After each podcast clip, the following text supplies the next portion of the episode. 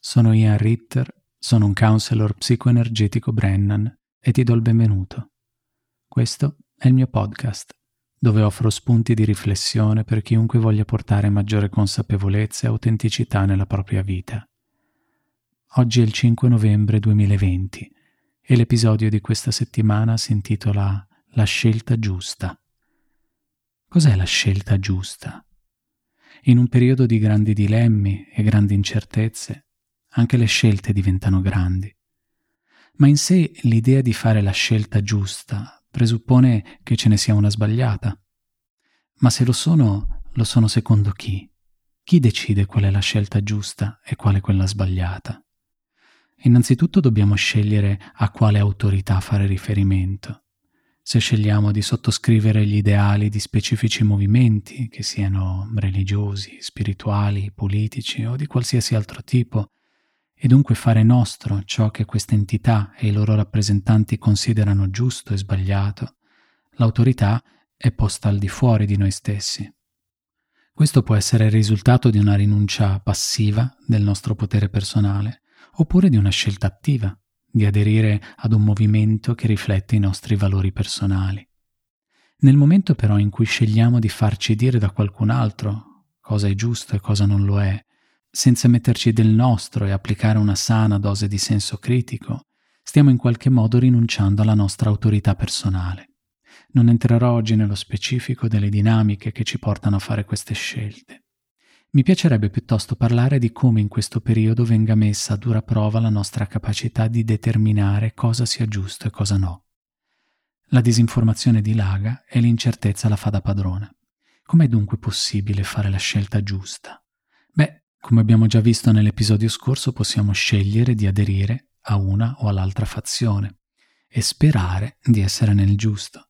Dico sperare perché con tutti i dubbi che ci sono su entrambe le posizioni polarizzate è pressoché impossibile non andare in crisi nel momento in cui ci si interroga sulla veridicità di tutto quello che si sente.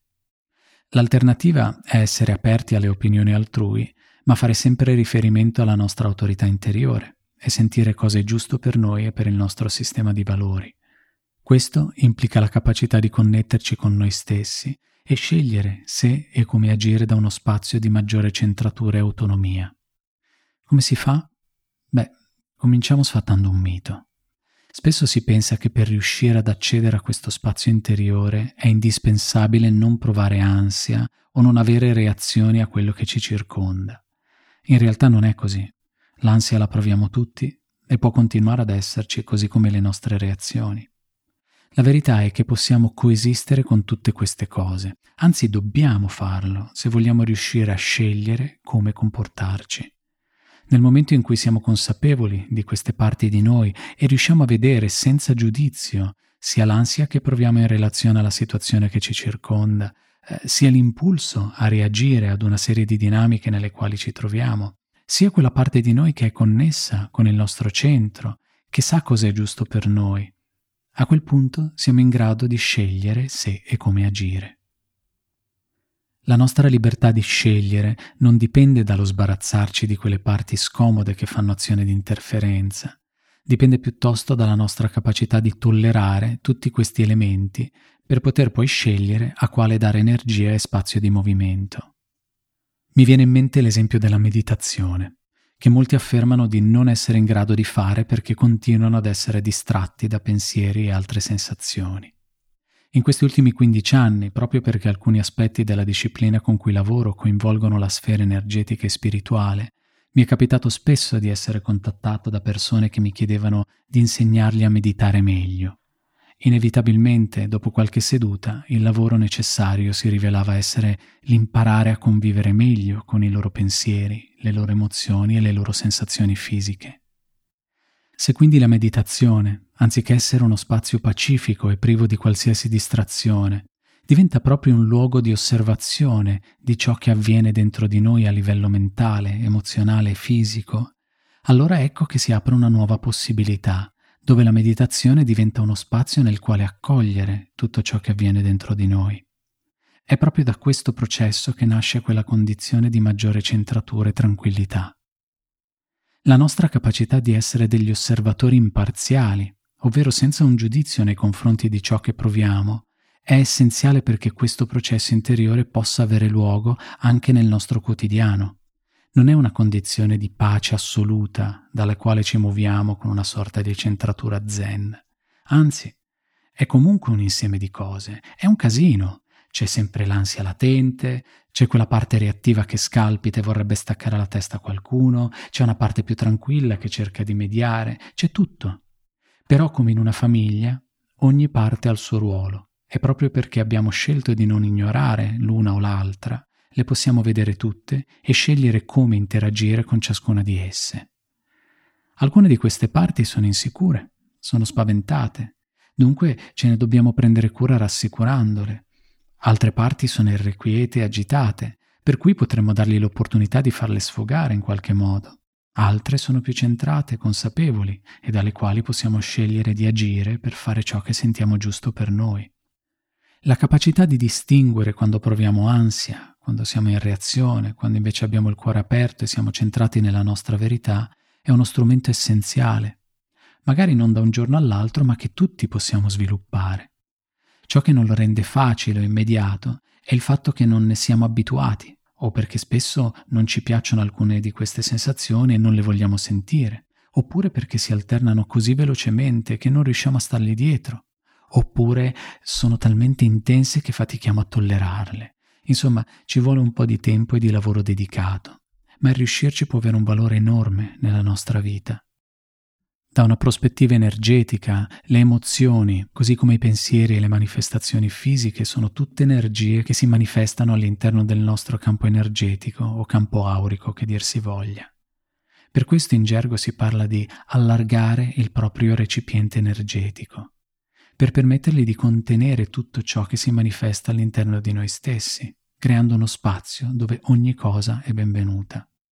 Questo lavoro implica appunto l'allargare poco alla volta il nostro contenitore energetico per essere in grado di sentire le emozioni, positive o negative che siano, i pensieri e le sensazioni fisiche, per piacevoli o sgradevoli che siano.